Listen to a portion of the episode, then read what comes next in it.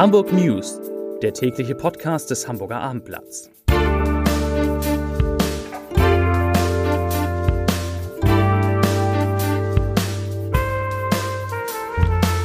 Hallo, moin, moin und herzlich willkommen. Mein Name ist Matthias Iken und ich verrate Ihnen, wieso nach dem Anschlag von Brokstedt ein weiteres Opfer zu beklagen ist, weshalb die Hamburger Apotheken morgen schließen und warum der Hafenentwicklungsplan sogar zwei Teile hat. Doch zunächst der Blick auf die meistgelesenen Artikel auf abendblatt.de. Rang 3 Konzertkritik Peter Gabriel in Hamburg ein dynamisches Gesamtkunstwerk. Platz 2 geht nach Haffkrug für Lau, Testschläfer für neues Hotel an der Ostsee gesucht.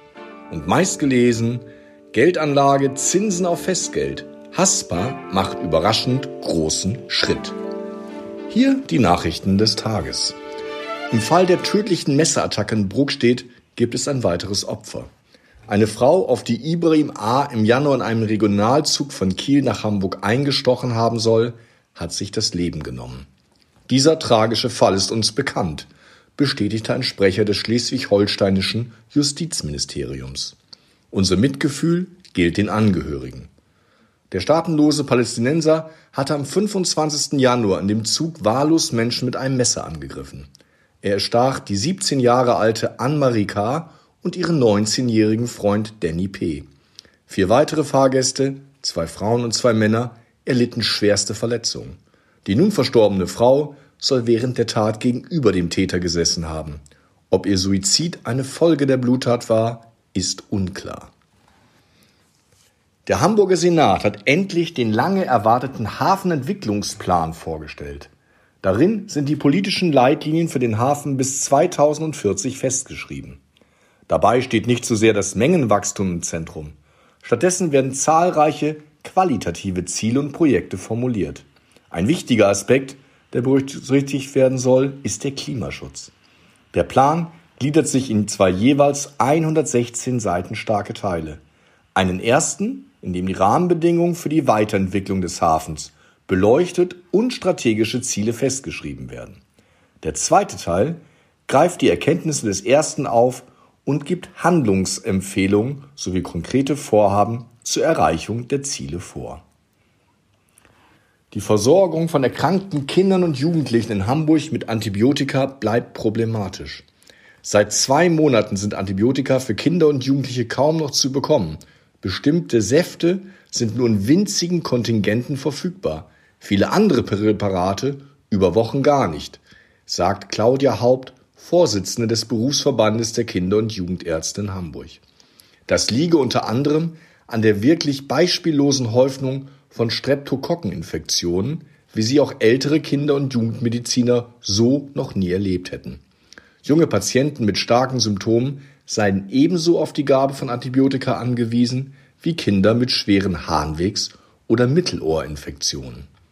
Das Mittel der ersten Wahl, Penicillin V, hatte die Mediziner seit Monaten nicht mehr verordnen können, weil es nicht verfügbar war.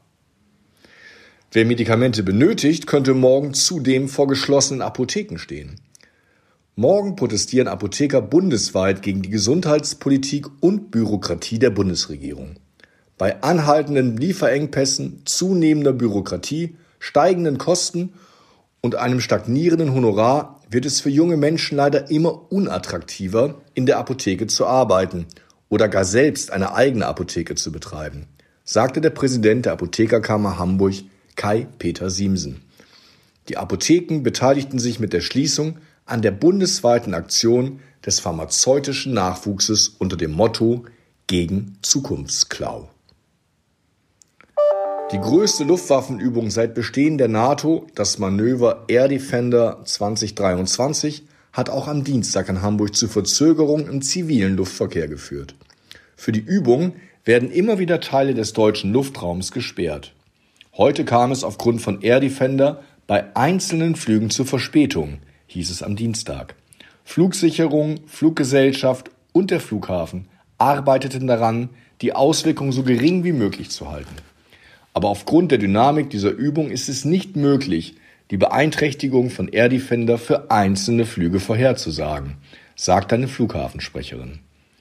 Sie bat alle Passagiere, die für den Zeitraum der Übung einen Flug gebucht haben, ihren Flugstatus zu beobachten und sich bei Fragen an die jeweilige Fluggesellschaft zu wenden. Die Auswirkungen könnten jeden Tag und auch innerhalb eines Tages unterschiedlich sein. Grundsätzlich rechnet der Flughafen mit weiteren Verspätungen. Das waren die Nachrichten des Tages.